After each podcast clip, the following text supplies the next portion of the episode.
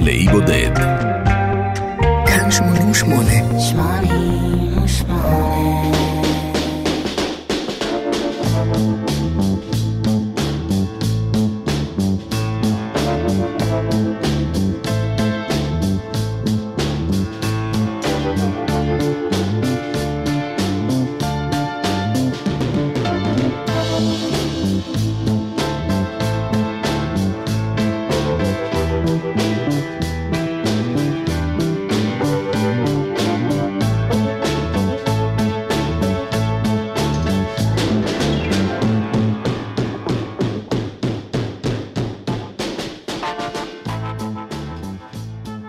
1939, כן, 1939, זו השנה שבה צולמה העטיפה של האלבום שאנחנו שתים איתו הפעם לאי בודד. הנעליים האדומות שבתמונה שייכות לשחקנית ג'ודי גרלנד, שהייתה אז בת 17. הנעליים האלה אמורות לצעוד על דרך הלבנים הצהובות, Yellow Brick Road. לא, לא מדובר באלבום של אלטון ג'ון, גם לא באלבום של להקת טוטו. להקה הקרויה על שמו של הכלב של גיבורת הקוסם מארץ עוץ. השיר ששרה גיבורת הסרט זכה בפרס האוסקר כשיר הטוב ביותר מתוך פסקול סרט באותה השנה. Somewhere Over the Rainbow בביצועה של ג'ודי גרלנד. לשיר הזה אין זכר ואין רמז באלבום שלנו. בתמונת העטיפה רואים את ידיה של המכשפה המרושעת אל מול הנעליים האדומות של דורת'י גייל, הלא היא גיבורת הסיפור, הקוסם מארץ עוץ. את העיצוב הספציפי הזה לעטיפת האלבום הביאה שרון אוסבורן, הלא היא בת זוגו של עוזי אוסבורן ומפיקה מוערכת בזכות עצמה. חברי הלהקה, ג'ף לין ובב בבן, לא אהבו את העטיפה הזו ולא הבינו את הקשר, אבל כבר היה מאוחר לשנות. מסתבר שבבריטניה, הסרט הקוסם מארץ עוץ, The Wizard of Oz, היה מוכר פחות מאשר במולדתו, אמריקה. אנחנו הרי בלהקה אנגלית עסקינן, ואכן באמריקה האלבום ראה אור חודש לפני צאתו במולדת, בבריטניה. נכון, מדובר באלבום של ELO, Electric Light Orchestra, אלדורדו. אלבום קונספט. כותרת המשנה של האלבום היא A Symphony by Electric Light Orchestra. השנה היא 1974. זהו האלבום הרביעי של הלהקה. אני מנחם גרנית, אני מאחל לכולנו הפלגה נעימה. הקול שייקח אותנו למסע באישון לילה אל הגבעה הנישאה של אלדורדו, הוא קולו של השחקן הבריטי פיטר פורבס רוברטסון.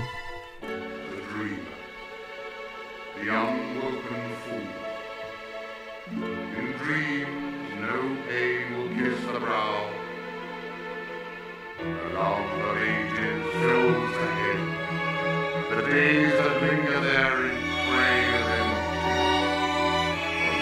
Oh.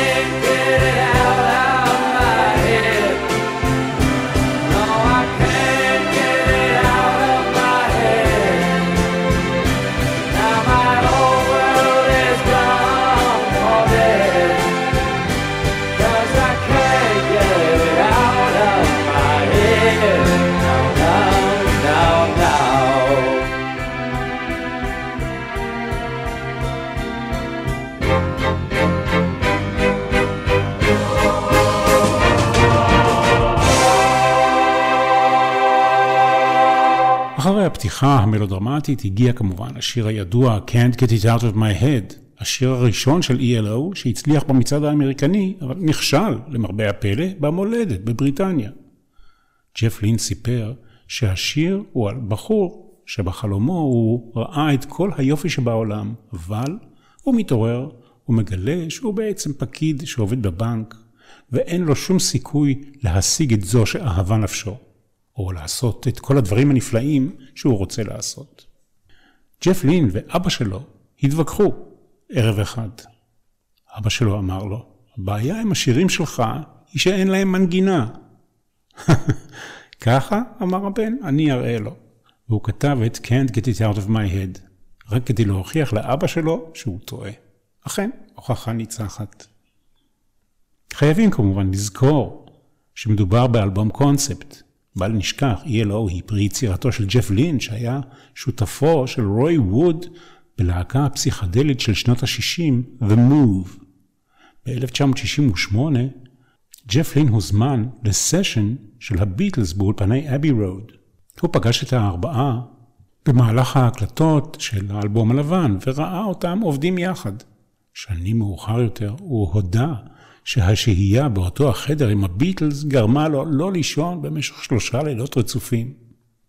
המטרה המקורית של Electric Light Orchestra הייתה להמשיך, פתוח מירכאות, מהמקום שבו הביטלס הפסיקו, סגור מירכאות. כך לדבריהם.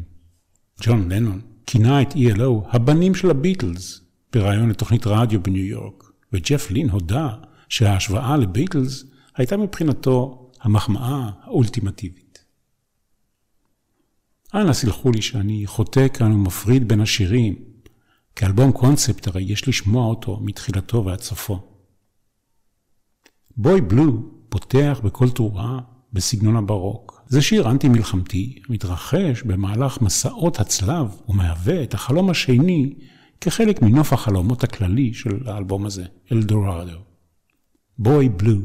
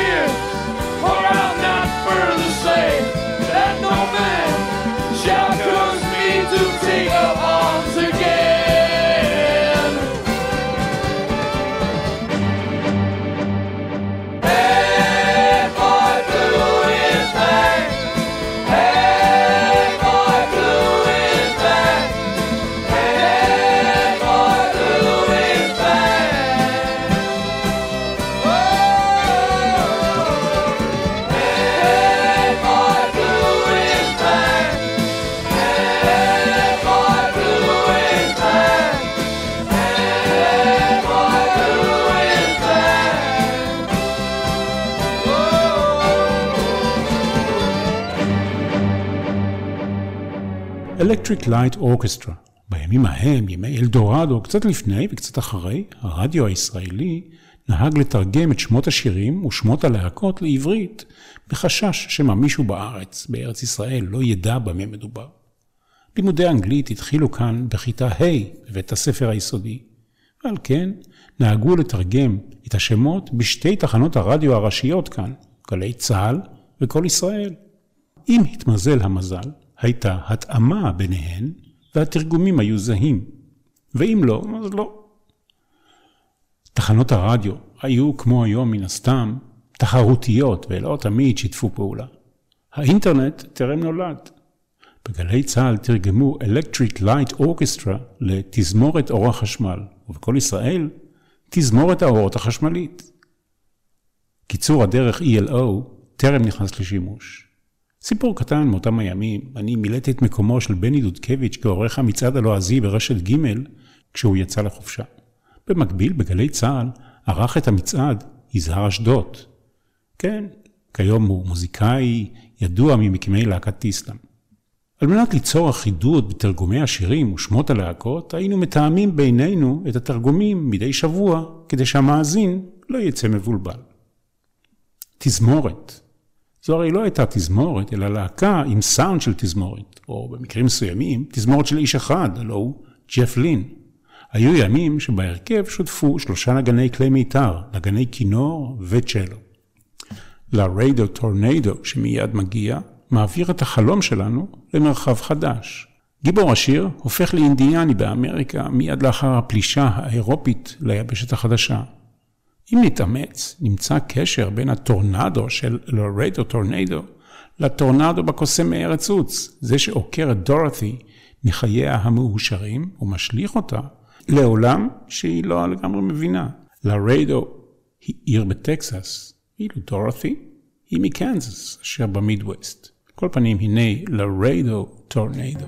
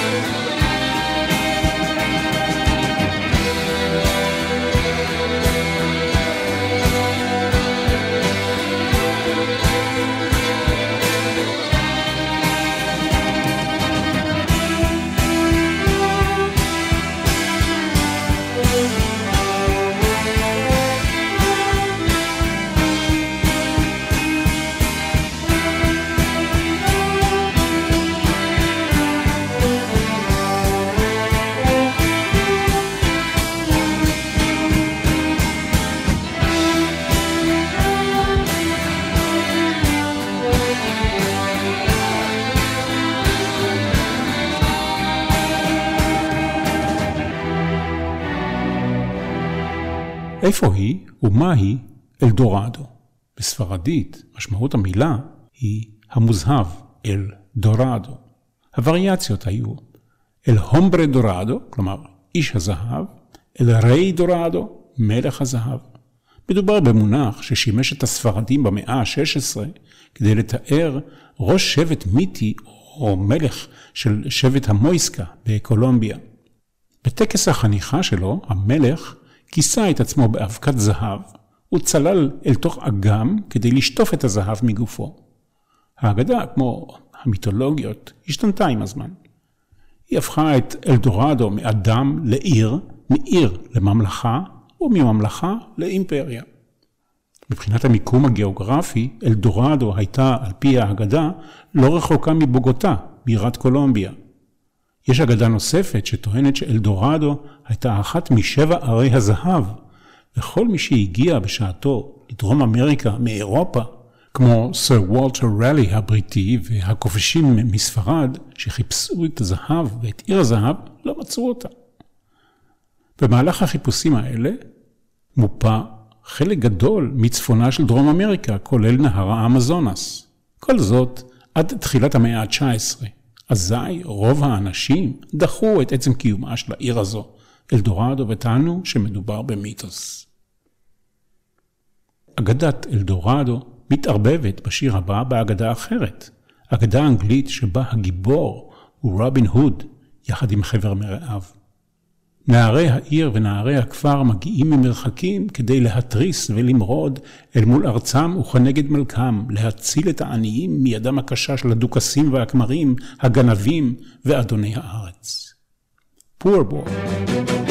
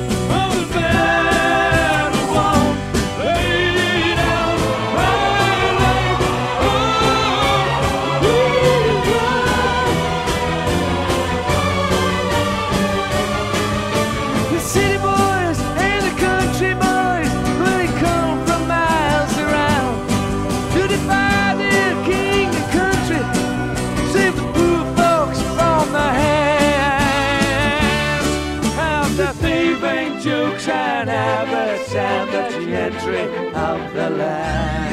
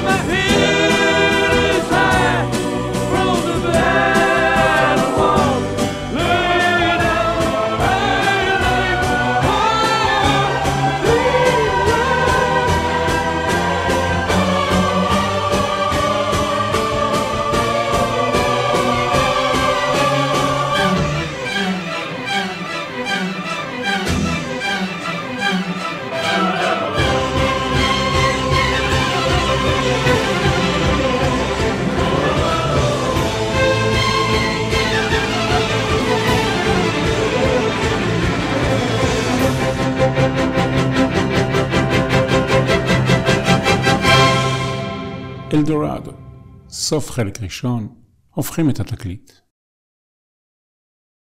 אלדורדו הוא אלבום הקונספט השלם הראשון של ELO. המנהיג ומוביל הדרך, והרשו לי להוסיף גם דעה אישית, הגאון המוזיקלי, ג'ף לין, הגה את קו העלילה לפני שהוא התחיל לכתוב את השירים. העלילה עוקבת אחרי דמות דמיונית, אדם רגיל, על פי רוב לא מעשי במיוחד, שמתמכר לחלומות בהקיץ. הוא חולם על ניצחונות והצלחות אישיות. הגיבור במרכאות של אלדורדו מטייל אל עולמות פנטזיה דרך חלומות כדי לברוח מההתפכחות ומהמציאות של השגרה היומיומית. אלדורדו הזכיר מאוד בשעתו במובנים מסוימים את סארג'נט פפר של הביטלס, גם בגישה הקונספטואלית. רגליו של אלדורדו היו נטועות במסורות מוזיקליות רבות, עשירות ומגוונות, ויחד עם זה, הכל זרם בצורה מושלמת לכיוון הרוק. לא שאפשר היה לצפות לאותה מידה של השפעה או ייחודיות כמו סארג'נט פפר של הביטלס, אבל זו הייתה יצירה רומנטית מאוד, ספוגה ברעיון נוגה משהו של פנטזיה פופולרית בשנות ה-20 וה-30, כשרוחו של הקוסם מארץ עוץ מרחפת מעל. ג'ף לין היה ייחודי בכך שהוא חזר בשירים אל רוח שנות ה-60, אבל נשאר נאמן לרוק הבריטי של שנות ה-70. להזכירכם, האלבום הזה ראה אור ב-1974. מתחת למעטה של תזמורי רוק מתקדם, המוזיקה של ELO הייתה למעשה פופ קליט, כמו צמר גפן מתוק. עבור רובנו, ג'ף לין היה לפחות באותה תקופה יוצר שירים ששילב את החוש המלודי של מקארטני עם השנינות והאירוניה של ג'ון לנון. ואלדורדו הביא איתו אקורדים מגניבים ופרץ דרך כמו קרן שמש אל הקהל שהתגעגע ל-60's והיה מאוכזב מה-70's, כמוני למשל. ההשפעה של הביטלס ניכרת במיוחד בלחן של הפרק הבא, מיסטר קינגדום, שתכף יגיע, ויהיה צמוד לשיר הבא אחריו, Nobody's Child.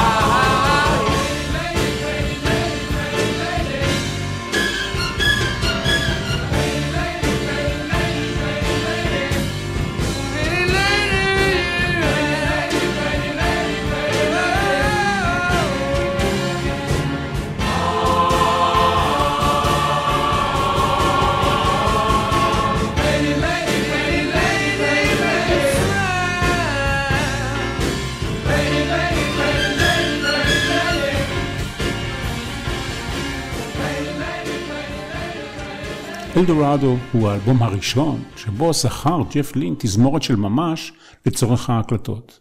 באלבומים קודמים הוא היה מקליט בנפרד ומכפיל הקלטות של כלי מיתר. לואיס קלארק, שעבד לצידו שנים אחר כך, איבד יחד איתו את תפקידי התזמורת, גם ניצח עליה.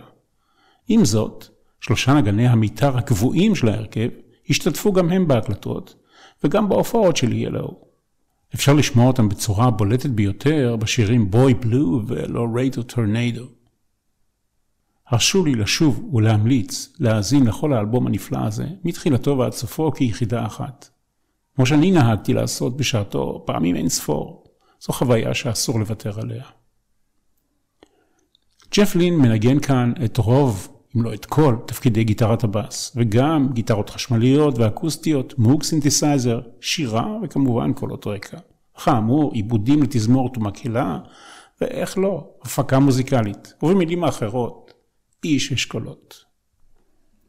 ELO נולדה בזכות רצונם של ג'ף לין ורוי ווד ליצור שירי רוק ופופ מודרניים עם גוונים קלאסיים.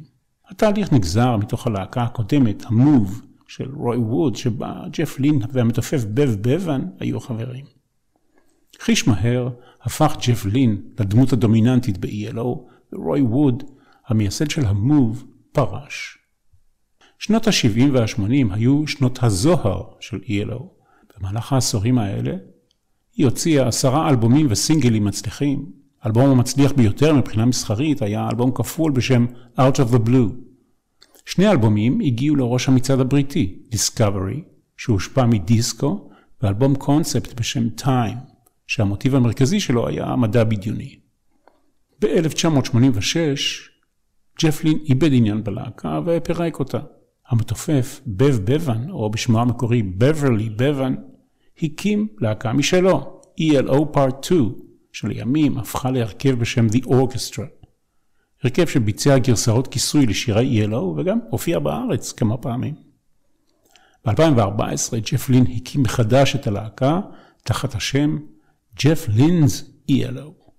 במהלך התקופה המקורית של 13 שנים של הקלטות וסיבובי הופעות של ELO, הם מכרו למעלה מ-50 מיליון תקליטים ברחבי העולם, מה שהופך אותם לאחת מהרכבי המוזיקה המצליחים ביותר בכל הזמנים. האנציקלופדיה למוזיקה פופולרית בהוצאת פינגווין שנערכה בבריטניה, הגדירה את ELO כלהקה לא אופנתית בטירוף, אבל מצליחה מבחינה מסחרית.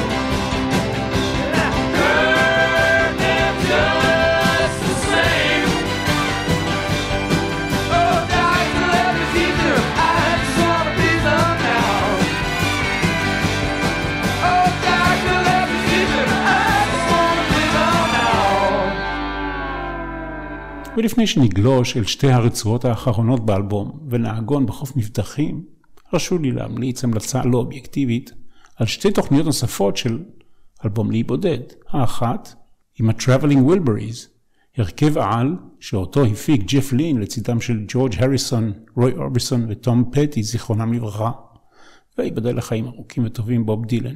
והאחר, ג'ף לינס ELO בהופעה חיה בוומבלי, עם כל הלהיטים הגדולים של הלהקה.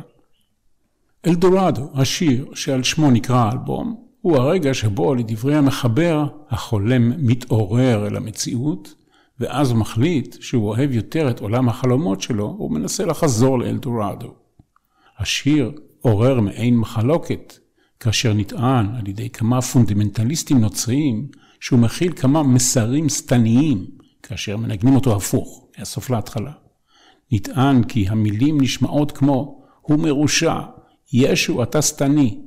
ג'פלין כמובן הכחיש את השמועה מכל וכול וקרא לה קשקוש. ולגבי הקטע החותם, אלדורדו פיינל, ג'ף לין סיפר שכמה מנגני התזמורת שנזכרו לצורך ההקלטות היו כל כך עצבניים שהסשן שעבורם נזכרו נמשך קצת מעבר לזמן הנדרש, שהם ארזו ברעש את הכלים שלהם בזמן שהלהקה עדיין נגנה. ג'ף לין איבד את העשתונות שלו ושלח את כולם הביתה.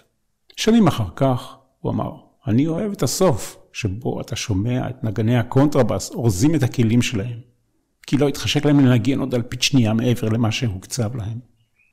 עד כאן אלבום לאי בודד עם אלדורדו של Electric Light Orchestra. אני מנחם גרנית, כל טוב.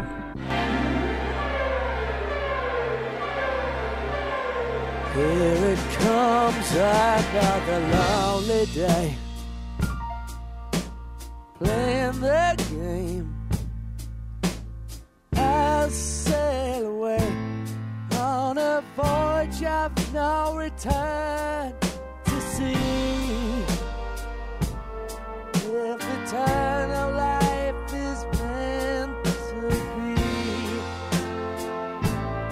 And if I find the key eternal dream,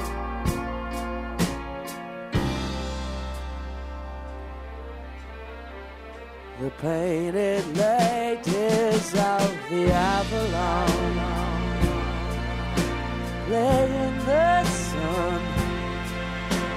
Take to the road to the north